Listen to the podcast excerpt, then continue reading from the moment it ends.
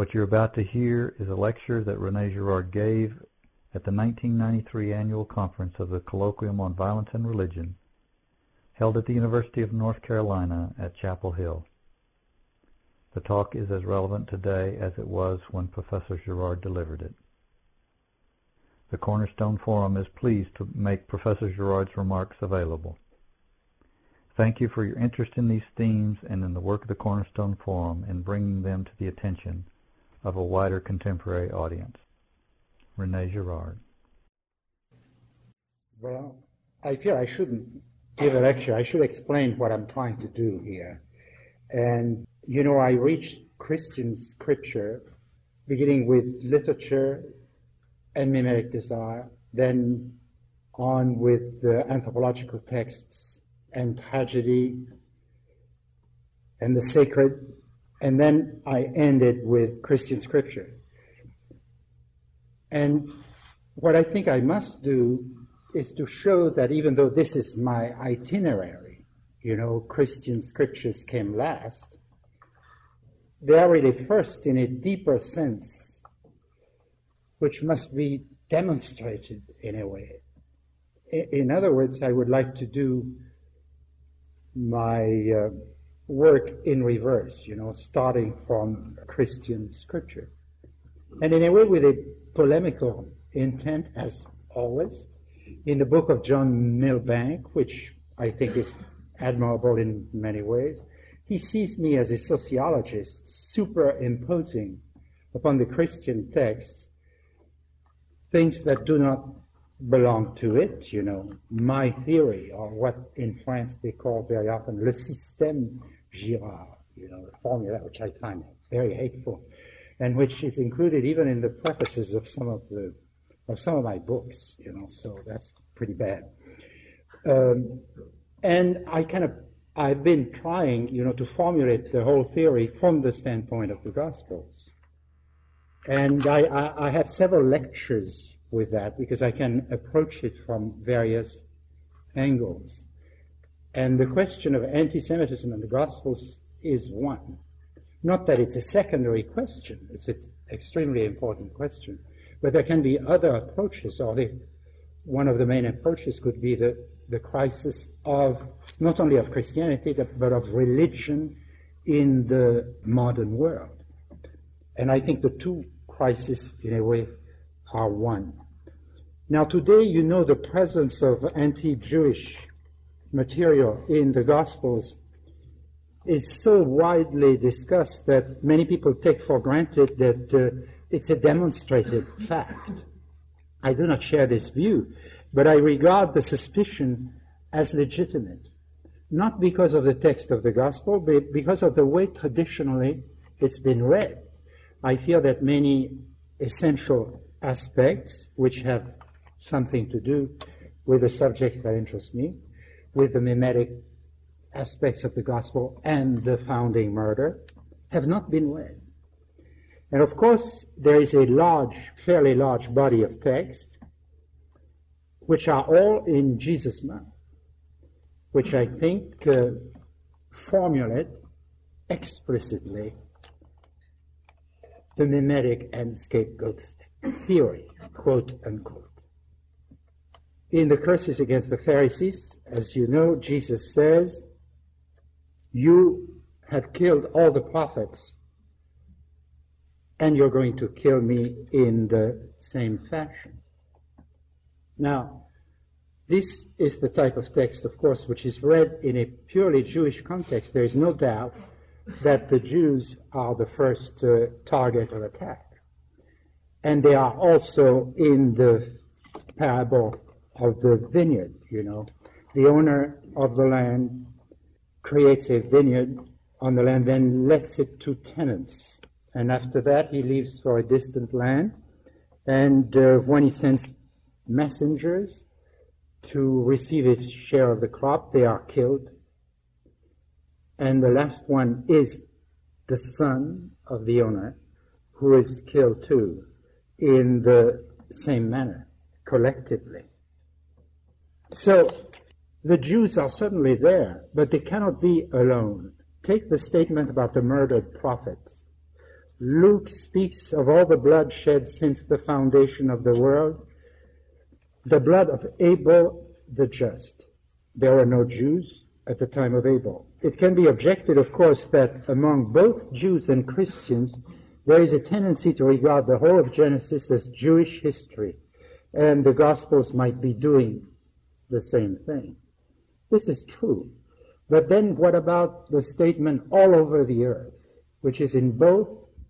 And you know, I missed that one, which is amazing because it's the most important one. It's not in, in my book.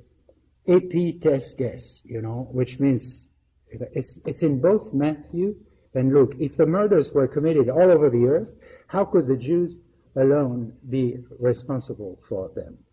All over the earth since the foundation of the world. The idea of worldwide murders is relevant not because it spreads the guilt around, it makes it thinner, so to speak, but because it forces us to ask the question, why is this in the, why would that be? What is the purpose of the Gospels? And it's in all four of them, which is very important. It's in all four, it's in a very di- different form in John, which is the devil was a murderer from the beginning. And one has to make some comments on that in order to realize that it is really the same statement. So, what is it about? You know, the immediate answer, and which Freud took for granted, and which is, is an answer, the answer of comparative religion. The answer of comparative religion at the end of the 19th century, which discovered something which is very important and today is not really forgotten. It's no longer fashionable because we speak of religion in terms of differences, not of sameness, you know. But this language in terms of differences means that all religions are equally different which the Christian revelation, the Christian attitude toward their scripture is very different from that. And the question is why? If the Christians, you know, they say their religion is absolutely singular, why should these things about the similarities between what is most central to the Gospels and most central to many other religions be mentioned in the Gospels themselves. This is, I think, what Christian exegesis and theology has not taken into account.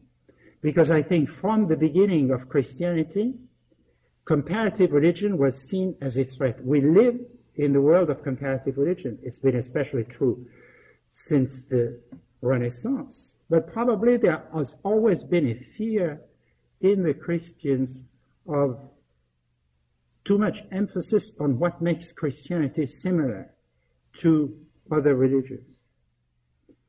In most founding myths in archaic society and in great stories of origin of the great cultures, you have a crisis, then you have a collective murder, then you have a religious epiphany. That's what comparative religion in the 19th century discovered or rediscovered because you can find early, you know, writers at the beginning of Christian times who speak about that. And it was discovered against Christianity. And it did not cause any re-examination of these texts, which is very curious. There was no Christian response to the attacks coming from comparative religion at the end of the 19th century. And the so-called modernist crisis, you know, which is a crisis of faith, and you can say that the whole 20th century is a continuation of it. I think it's primarily rooted in that modernist crisis. Or the idea, even Christians today speak of the Christian myth, meaning the Christian myth is not different enough from other myths to vindicate the Christian claims to singularity, which are pure ethno centrism. Therefore, it becomes very important, you know, to check because I don't think it's a question of uh, whether one should be polite to other religions or one should save Christianity for singularity. But I think the question deserves to be examined scientifically. it's obvious that the question of anti-Semitism is tied up to this question. Because in order to refuse the comparative religion significance of these texts about the murder of Christ being the same murder as all these murders from the foundation of the world all over the earth, you have to restrict their significance to the Jews. See, see them as some kind of rhetorical amplification of uh, Jewish guilt, which is what the Christians do not want to do, but in a way they still have to do it in the sense that there is no alternate reading. You know, there is no other reading, and uh, it's a fascinating.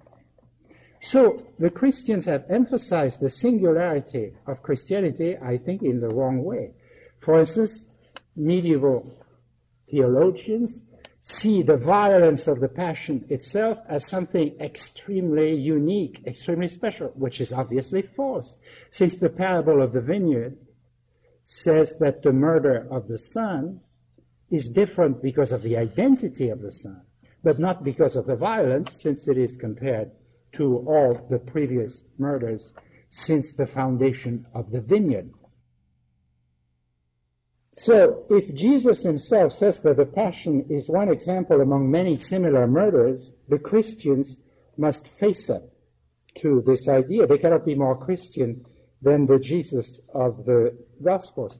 If there is something truly unique about the Christian doctrine, it will become visible on the basis of these similarities, not because we will successfully elude these similarities. And I think it can be shown, and it's a question of reading the text, that the Gospels are saying something about human culture as such. In other words, they are defining a certain type of murder, and they are defining it in concrete terms, in realistic terms. And of course, what do we know about these murders? We know that they are collective from the parable of the vineyards, from the you, collective you, which addresses people in general, not only the Jews in my view, but all human beings. They are collective, but if we have only the passion to define the typical features of these murders, we can probably do it, but it would be better to have another murder. And we have another murder, which is similar to the Passion. We have it only in two Gospels out of four, Matthew and Mark, but it is obviously the murder of John the Baptist. Since John the Baptist is defined as a prophet, he should die like Jesus. Therefore, we can give a concrete comparative meaning by comparing the death of John the Baptist to the Passion and see which features are common to both. And obviously, what is common is that uh, in both accounts, the main phenomenon is a polarization. The mobilization among ma- of many people against a victim who, until that moment, had not aroused the hostility of his future murderers. As a matter of fact, a few days before the Passion, the people of Jerusalem as you know, had greeted Jesus with enthusiasm. And this is a mimetic feature. In other words, it's the same crowd. If they change so suddenly, you see what I mean? It, the suddenness of the change is a revelation of the mimetic nature of the change. In both murders, it all begins with a few instigators, or even a single one, the religious leaders in the case of Jesus, and Herodias in the case of John. They are the only people whose hostility to the victim predates the polarization which they do their best to trigger. But they are not essential. Uh, we can imagine that they might not be there. The polarization alone is essential. So, the nature of this polarization is obvious, and it is, the word mimetic comes naturally. And in order to understand what this polarization is about, the murder of John the Baptist is tremendously important because the cause of the polarization is there, and it is, and it is Salome's dancing. If you take Greek text, you will see that the dance is regarded by the Greeks as the most mimetic of all arts. No one understands what it means. But it's obvious the early uses of uh, uh, mimesis are all, in the case of dancing, and they are all connected with sacrificial ritual. Dancing puts the sacrificers in the right mood for the immolation of the victim. And that's obviously what happens in the case of John, even though it is not a ritual. In the Passion, there is no counterpart to Salome's dance, but all observable instances of someone joining the hostile crowd are mimetic. And the most spectacular, of course, is Peter. Like us modern men, Peter cannot stand the disapproval of his colleagues. In a Jerusalem crowd, he feels like an outsider, and he wants to feel like an insider.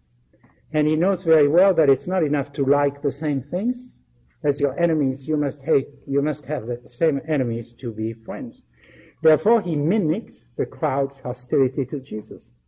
And he is the individual with the greatest spiritual investment in Jesus. If fidelity and constancy should be expected from anyone, they should be expected from Peter. And of course, the text is not an indictment of Peter, but an effort to reveal how vulnerable even the best people, the most committed to a given cause, are to mimetic polarization, such as we have in both murders. Most modern examples are comical in our world. They are fashion, you know, and fads. But they can be very violent too. So, since we have reasons to believe that all murders mentioned by Jesus since the foundation of the world are like the murder of John the Baptist and like the Passion, we can assume they all are mimetic polarizations. When Jesus says that he will die like all prophets before him, he means that his death will repeat the same pattern of mimetic violence that is connected with the foundation of the world. And of course, the connection with the foundation of the world cannot be a fortuitous one or an accidental one, or it cannot be a rhetorical amplification. It goes back to the beginning. It really means that the foundation of the world and the first such murder are one and the same thing. By foundation of the world, we don't mean creation, of course. We mean the first culture. And this text is obviously an interpretation of the of, of Cain and Abel. If you go, you know, Cain is famous for two things only, for killing his brother and for founding the first civilization. But if you go to the text, you can see that these two actions are one and the same. There is no difference between, between them. They are perfectly alike. So the Gospels say something which is quite significant about how these murders take place. But do they say something equally explicit about why they take place, which is even more important? Why they should be repeated?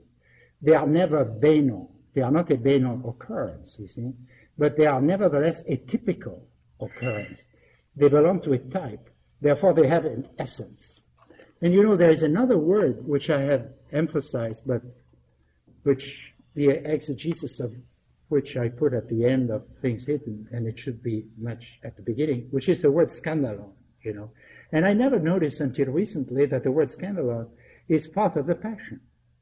Because when Jesus announces to his disciples that they are going to take part in the passion, in a way, at least passively, Peter more actively than any of them, but the other ones are going to be passive accomplices. He says, I'm going to be a scandal to you. You know, or blessed those to whom I'm not a cause of scandal means that there are some people who, even though they are very few, who do not partake in the passion. Therefore, the word scandal is a bridge between collective violence and intersubjective violence between two or three people. Because when we think of scandal, of course, we think of uh, the intersubjective uh, use, you know. And what does scandal mean? The idea is biblical. It's not classical Greek, you know. And there is the idea of repetition in stumbling. I think that the best translation of scandalon is stumbling block, which is translation of the King James Version. In modern Bibles, as you probably perhaps noticed, the word scandalon has been gradually eliminated. which shows how dangerous some of the modern translations are. It's been gradually eliminated because some psychoanalysts have said that it had exclusively, I think it's a reason, uh, that it had a primarily sexual meaning, you know. And the translator of the Bible tried to avoid it, you know, in order not to be, uh, to be a little protected. It's always that defensive attitude of Christianity in cases where it doesn't have to be. So, scandalon means the obstacle against which you stumble all the time. Normally, if you stumble against an obstacle, then you avoid it. That's right. If you stumble all the time, there is something wrong. You're obsessed by that obstacle. It attracts you. The more it repels you, the more it attracts you. And the word really comes from a word which means to limp. And if you stumble all the time, of course you seem to be uh, limping. So, why should scandalon be used for the passion as well as for something which seems to be purely psychological, psychopathological, and so forth. In order to understand, we must realize, of course, that scandalon is the only word in the language we have for the model obstacle, for mimetic rivalry. So, is it legitimate to see mimetic rivalry with the word scandalon? I think it is. Because obviously, imitation is all over the place in the gospel since both Jesus and Satan are teachers of imitation. And they are both imitators themselves. And they are both imitators of the same model, who is God. You know? Uh, but the difference, we are told by theologians who are always right, even though they don't know why. uh, we are told, you know, that the difference is that Satan imitates in a spirit of rivalry and usurpation, which I think is excellent. But what does it mean concretely? You know, we are not facing Satan. We are facing the standing of Satan, who is, of course, the model obstacle. The, the, this is mimetic rivalry. The imitation of Jesus, because imitation is good in the gospel since Jesus recommends it. And Jesus never presents himself as one of these modern gurus who says, who say, imitate me because I don't imitate anyone. Jesus says, I imitate God and you imitate me. And there is no appropriation, no desire for appropriation in God. Therefore, the imitation of the Father will not lead you in trouble. Mimetic rivalry per se is not regarded as sinful. Scandalon is not mimetic rivalry. It's mimetic rivalry when it becomes obsessive. It's the inability of man to walk away from mimetic rivalry. Therefore, scandalon means addiction in all meanings, you know, furious competitiveness, but also sex, drugs, everything which is always a substitute for competitiveness. So, scandalon, the thing which is most different from the modern world, and uh, which was present very much this morning when Jude analyzed uh, Racine, is that when we think of our problems, you know, what we call our problems, we cherish them. We see them as something which may individualizes us very much, you know. The, the, some scandalized people, and we all are, you know, feel that their problems turns them, turn them into individuals. And I think the Gospels say the opposite, you know. The more scandalized we are, the more prone we become to substitution of scandals. In politics, for instance, people get very excited about politics usually are unburdening some kind of scandal on a public target, which uh, society always has. When we are burdened with scandals, we unconsciously seek public substitutes, collective targets upon whom to unburden them. And of course, this is what's going on in the Passion, and this is the reason I think Jesus says, I will be a scandal to you. In order to have the intermediate position, the text which has to be studied, I don't have time to do it here, is of course the move, get thee behind me, Satan, you're scandal to me, of Jesus to Peter. Peter is the archetypal disciple. Everything goes through him, you know. But I don't have too much time for that. But the violent unanimity of the passion is obviously the fruit of scandal. And an important text for that, I think, is the, is the, the bad thief. You see what I mean? The thief is the most scandalized uh, individual, and he's the, as the good thief in Luke points out, he's in exactly the same situation as Jesus. He's a double from a certain point of view. And he joins the crowd against Jesus. And I think it's another very important mimetic uh, observation which is there. Another very important mimetic observation, of course, is the episode of Barabbas, you know, because Barabbas shows Pilate is a good politician. Pilate uh, knows that the power should not let a lynching mob be in charge. It's a question of uh, sound politics, you know, because it reveals the nakedness of power. So what Pilate does is to offer the crowd, like Ulysses does in Greek text, a man who is already sentenced to death. Therefore, he wants to minimize the illegality. And he knows we are in a game of substitution. He's perfectly aware that the crowd is not really interested in Jesus per se. Therefore, I don't think the text should be viewed as a specific indictment of the Jews. All it means that the Jews refuse Barabbas is that the time for substitution has passed, that Pilate acted too late when no substitution was possible anymore. And being the good politician that he is, he understands immediately and he surrenders uh, Jesus to the crowd. And the main thing to see, of course, is that the crowd is immediately appeased. The riot that Pilate fears is not going to take place. As soon as Jesus is surrendered, the crucifixion turns into a spectacle and everybody will disperse very uh, nicely after, after this. It has been suggested that Pilate's handling of Jesus reflects a pro-Roman bias, or rather, once again, an anti-Jewish bias. The parallel handling of the Herod-John the Baptist relationship makes this interpretation most unlikely, because Herod is a Jew. There must be an intention common to both texts. They are too close to each other. And this intention is quite intelligible the sovereign each time surrenders to the crowd. The superiority of the crowd would not become manifest if the personal desire of the sovereign were not different from the desire of the crowd. And it's a sovereign who bows to the crowd rather than the reverse. Herod and Pilate would both like to save John and Jesus, but it cannot be done without antagonizing the crowd. And like all good politicians today, it's the crowd who is right and who will get its way.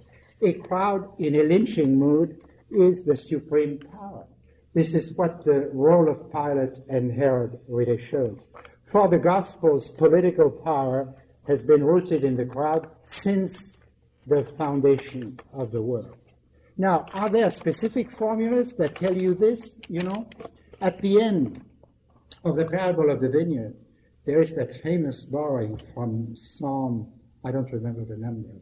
The stone that the builders rejected has become the keystone. You know, some commentators, I read an article, uh, say that there is absolutely no reason for that sentence to be right after the parable of the vineyard. That the two are obviously unconnected. You know, the stone that the builders rejected has become the keystone doesn't make any sense architecturally. But from the point of view of the scapegoat foundation of society, it does make a lot of sense. And the Christian uh, exegetes say that it's a reference to Jesus, and it is. But it is also a reference to all other murders. And there, there is no difference. In a way, it talks about the relationship between Christianity and the other religions. In all instances, human culture is predicated on victims. The stone that the builders rejected has become the keystone. Another definition, of course, of the society in terms of the founding murder, and it would have to be done very carefully, is the powers of this world, or celestial powers, or sometimes powers of the air. It seems very magical. And in a way, there are still maybe a few little traces of magic. But every time the powers are mentioned, especially in Acts, you know, it is repeated that they have murdered Jesus. That, in a way, it's their definition, that they have murdered Jesus. So naturally, some commentators say, well, that shows these early first Christians were megalomaniac. You know. They were, they thought they were going to conquer the world, which they were in some ways, at least in the, um, but, you know, the powers of this world, I think the reference to the death of Jesus is more general than it seems. It means that they all depend on the same type of murder as the death of Jesus. If you really look at the text closely, you will see that uh, it is really this. But I think the main definition of culture from the point of view of founding murder, which has everything, is really the doctrine of Satan in the Gospels. You know, the doctrine of Satan, even the most convinced Christians today never say a word about it. They are ashamed of Satan. They are scared of Satan. They've always been scared of Satan. In the Middle Ages, they were scared of Satan in a certain way. Today, they are scared in a different way. But they are even more scared today than they were then because they fear that the presence of Satan in the gospel is a tremendous argument against the uh, gospels. And therefore, they avoid Satan, who obviously plays an enormous role in all four gospels. And if you look at the Satan of the gospels, you know, there is something which is unique about him, is that he is both, he is a principle of disorder, he is the scandalon, because he's the tempter first, therefore the model of desire. And once you've accepted, uh, yielded to temptation, you think that you left Satan behind. But suddenly he reappears in front of you, barring the, the, the road. He is the obstacle and the model. Therefore, he's disorder. And he's the type of disorder that is contagious, of course, since it's mimetic. Is, uh, and therefore, scandals must happen, Jesus says, which doesn't mean that there is a certain law. Scandals must happen because men prefer the glory that comes from man rather than the glory that comes from God. If they prefer the glory that comes from man, they will run into mimetic rivalry. And therefore, they will develop scandals. And if they do, of course, the order of the world is threatened. The world should not endure. Since the world endure, there must be some kind of uh, mechanism that prevents it from dying. And it's going to be called Satan too. Satan is the prince of this world. Therefore, he's not disorder only. He could not be called a prince. A prince must be able to protect his subjects from what threatens them, even if it comes from the prince himself. You see what I mean? Therefore, Satan must have a way to moderate himself. And the real question, what is it the, the Gospels tell us? the gospel asks the question, how can Satan cast out Satan? This question should not be interpreted as meaning, can Satan cast out Satan? Yes, Satan does cast out Satan. He casts out Satan so much that ultimately he won't be able to do it anymore. He will have exhausted his power. This is the meaning. But for the time being, he still casts out Satan. How does he? There is no answer. When there is no answer in the Gospels, you can be sure that the answer is the passion. The passion is the hour of Satan. Why? Because it's a casting out of Satan. What does the casting out of Satan mean? It means that the unanimous violence of scandals destroys itself through unanimity. Peace is reestablished. To a certain extent, the passion, even though the passion is a failure from the point of view of Satan, since the Christians secede, we have examples of the peace that comes from Satan. In Luke, there is an observation that is tremendously precious, you know, about uh, Herod and Pilate. They exchange Jesus like a kind of dish, sacrificial dish, you know. And after this exchange, there is that incredible observation. From that day on, Herod and Pilate, who were enemies, became friends. Now, this friendship of Herod and Pilate, which is the fruit of the passion, is not Christian communion. It's another type. It's another type about which the gospel, it's not the peace that surpasses all understanding. It's human peace. It's human peace which comes from the founding murder, which is suggested here. There is something even more powerful and almost unbelievably powerful, which is constantly avoided in the Gospels. It's that the false religion is there. It's the belief of Herod in the resurrection of John the Baptist. You know, the, the scene of the murder of John the Baptist is introduced by the announcement that the fame of Jesus is spreading in many circles. And Herod is mentioned in connection with this. In uh, Mark, some people say that Jesus must be a resurrected John the Baptist. In Matthew, it's Herod himself who invents the idea of a resurrected John the Baptist. Why? Because he's the murderer. And the text makes it clear since it's Herod says, this John whom I beheaded, he has resurrected. You see, it ties the two very clearly. Therefore, I really think the Gospels are talking about other religions as well as themselves. But now you're going to tell me, aren't they exactly the same? Aren't we, in a way, making the relationship between the two types of religion so close that it's going to be impossible to distinguish them? Well, Christians are people of very little faith, and they don't understand their religion at all the closer we get, the more the Gospels define the religion of Herod, you know, which is very close. And if we think of the Gospels, you know, they had a true resurrection, the resurrection of Jesus. And if they were the mediocre propaganda pamphlet, you know, the electoral document that many contemporary critics make out of them, would they have the resurrection of John the Baptist in there? They would avoid it like the plague. You know, the idea that there could be a belief in a resurrection which was not true, and nevertheless was the resurrection of a very respectable man, a prophet.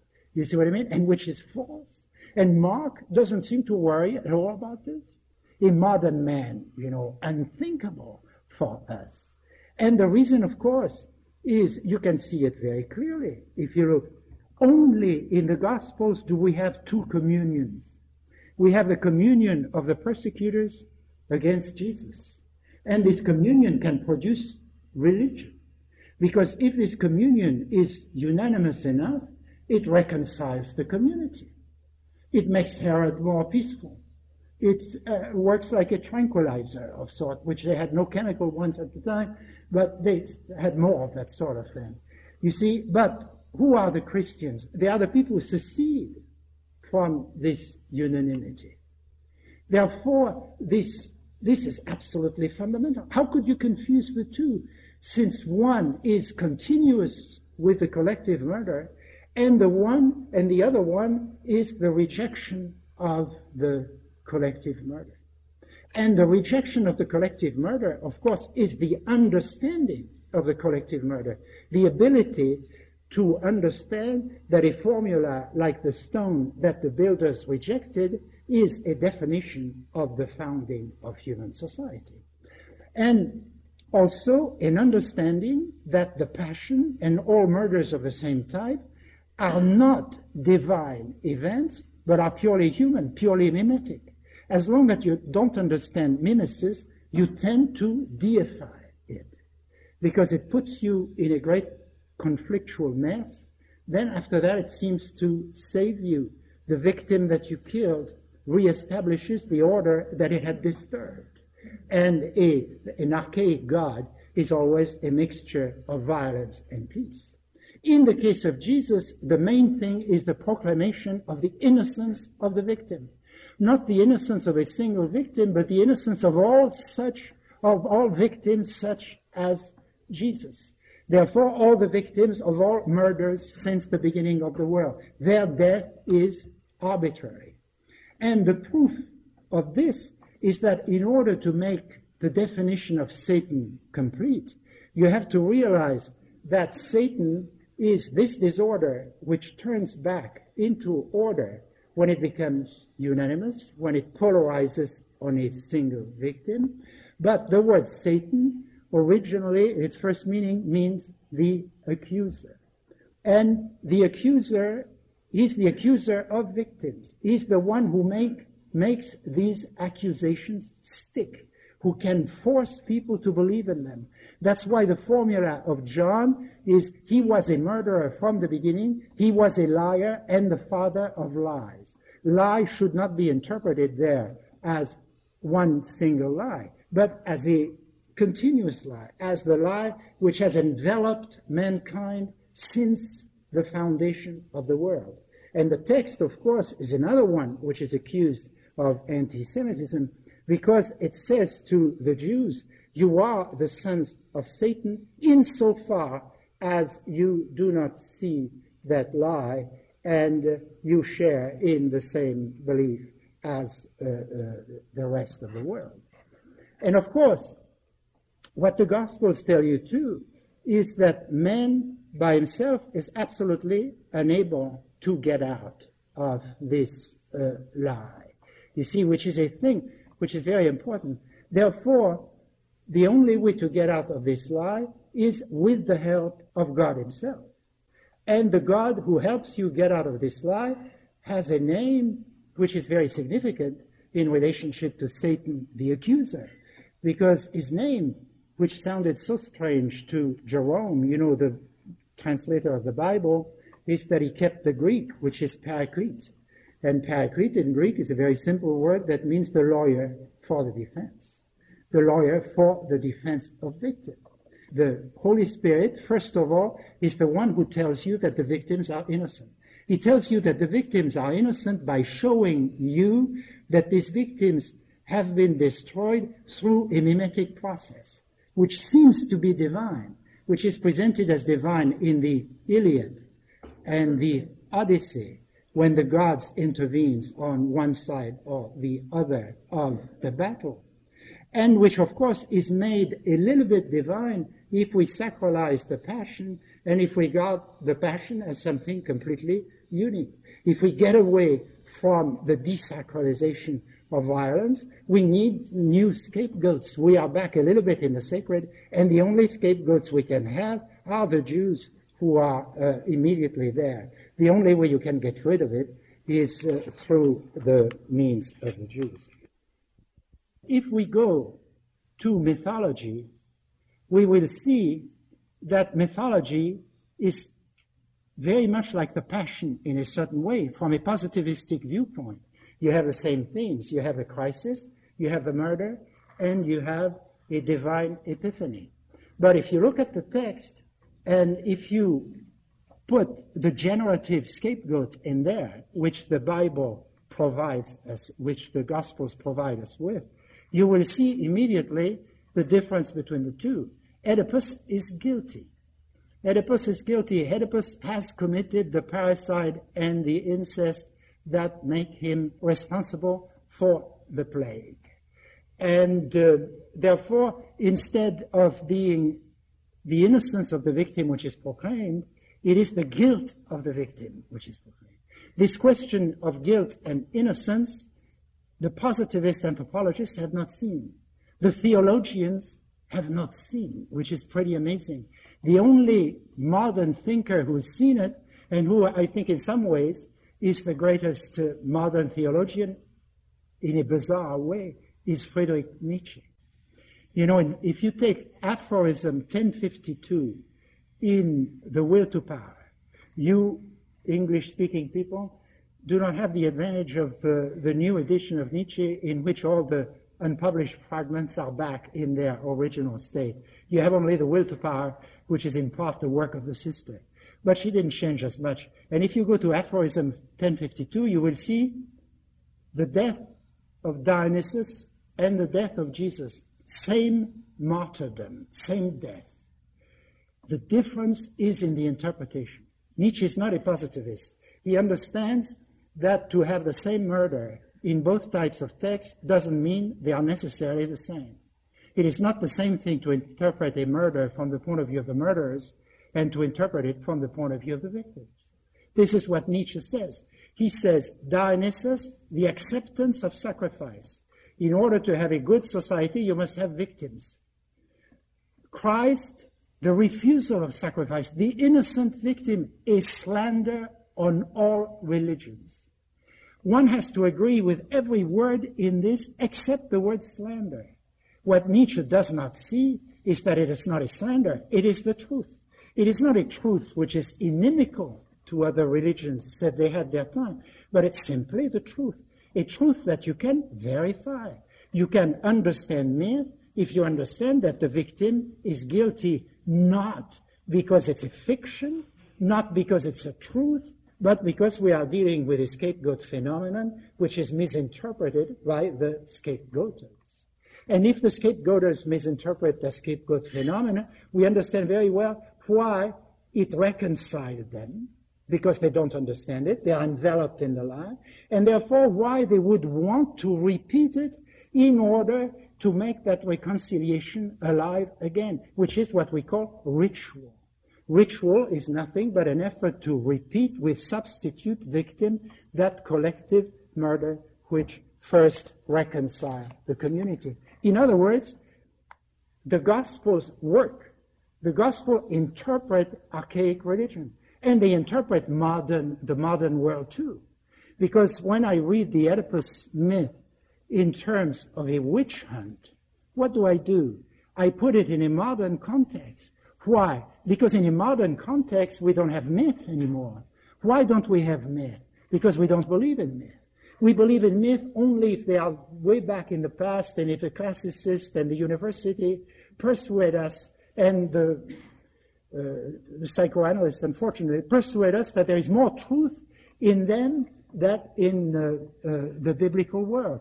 But if we applied the same principle of interpretation to the Oedipus myth, which has exactly the same themes as a modern, as a medieval witch hunt, in the Middle Ages, during the Black Death, which was a real plague, the Jews and other people were accused of causing the plague by committing sexual crimes such as incest and killing infants, you know, and doing that sort of thing. Anytime we see a text such as this one inside our culture, we do not believe in it. We know it's a lie. And it shows how wrong the deconstructors are about the powers of interpretation. Because what is the status of our knowledge of what a witch hunt is? You know, we cannot say that a witch hunt is it science? I think it's more, it's stronger than science. It is terribly important for us to recognize a witch hunt. But in the 14th and the 15th century, and still in the 16th, very intelligent people, such as the great French jurist Jean Bodin, still believed that witches had to be killed and that they were guilty of something terrible. So, what is amazing about our world is not that a few centuries ago we were still burning witches, you know, and historians are still, you know, scandalized by this. What is amazing and unique about our civilization is the way the witch, this witch hunt ended, which was by total non-belief in witchcraft, a total non-belief in magical thinking, which I think is exclusively the property of a world which has been influenced by the Jewish Bible and the Christian Gospels. If you start looking around seriously, you know, you will see that magical thinking is the norm. It's a default position of the human computer and not our attitude today which we assume is human nature, you know, not to believe in witches. We believe, or we believe that in the 16th century, maybe, some kind of scientific spirit descended upon us, you know, from where we don't know. And because we were scientific, suddenly superior to all other people before, because of our native genius, we stopped burning witches. No. I say because we slipped the text of the Passion under the witch trial, we realized that witches were victims of mimetic, a mimetic mobilization such as the Passion or the death of John the Baptist. And this is the reason we invented science. Most of our explanations are reversed because they do not want to see the role of religion in our world. They've made up their mind that they would, uh, they would suppress that. But we probably are in a transitional world where we are extremely close to, uh, in a way, the destruction of the intellectual balance which has existed until now. The intellectual balance thanks to which myth remains intact, whereas in our world, no myth is possible because we are too able to read them. So, what is the problem with Christian interpretation of Christianity? I think the problem with Christian interpretation, especially in the recent past, but it was true since the beginning, is that it conceived the uniqueness of Christianity in aesthetic and romantic fashion, which means mimetic fashion. When we think of a work of art as uniquely original, a poem, for instance, or a painting, we understand the word originality in the sense of innovation which is a sense of mimetic rivalry, which is the sense which in one or two centuries has destroyed art in our world. Every poet, every painter must say, must paint something which has never been painted, never been said. In two centuries, we have destroyed art through mimetic rivalry. And we tend to see the uniqueness of the Gospels in such terms. There is another meaning of originality, originality, which mean, which is the originality of Jesus. To undo the scapegoat system, the origin, we must go back to that origin and you must start anew. And starting anew, of course, means refraining from partaking in the violence of scapegoating. And of course, becoming a scapegoat oneself, which is the paradox of Christianity. Uh, which is a paradox of Christianity in the sense that it repeats in every way, seems to repeat completely the, and repeat, it has the same form and in many ways the same content as all religions. Therefore, it is very closely connected to them. And at the same time, it's separated by an abyss, which becomes totally visible if you see these two communions, and which is absolutely invisible to the scholars. I think it's one of the meanings of the saying of Jesus, thank you, Lord, for showing this to little children and keeping it hidden from the wise people and the, the great scholars.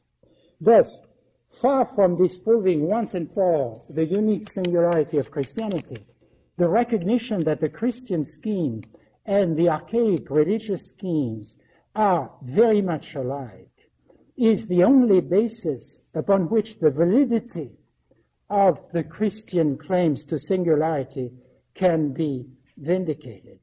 Real as it is, the old Christian ethnocentrism has nothing to do with what I am saying now and cannot be invoked against it, I think. Now, I go back one more uh, time to my original question about the presumed anti-Jewishness of the Gospels. The text upon which the accusation relies have a much vaster scope than New Testament exegetes have realized. They reveal the violent origin of all human society. The anti-Jewish reading of these texts is both a cause and a consequence of this erroneous interpretation. There are existential aspects too, of course. I'm only talking about the intellectual aspect. I'm only trying to define this.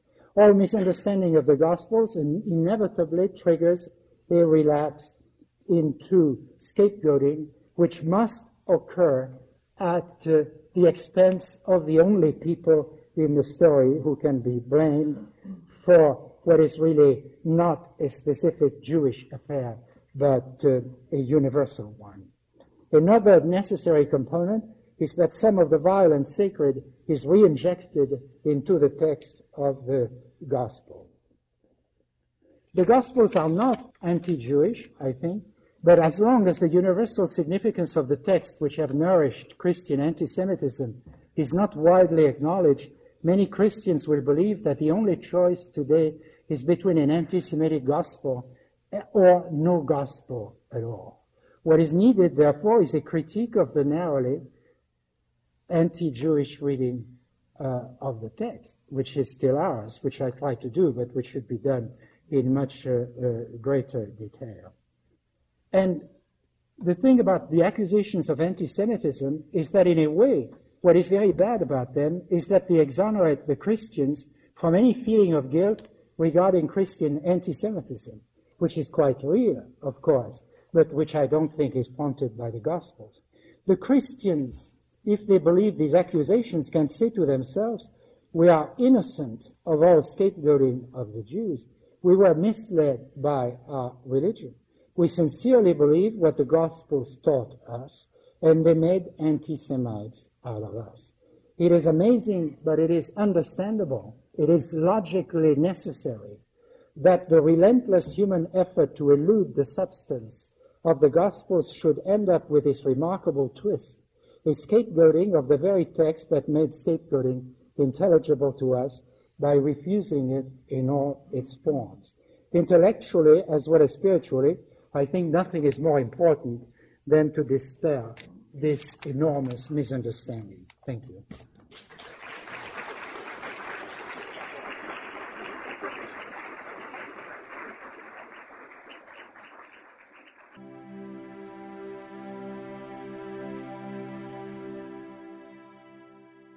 If you would like to learn more about the work of the Cornerstone Forum, please visit our website at cornerstoneforum.org. That's Cornerstone Forum, all one word, dot O-R-G. Thank you for your interest in our work.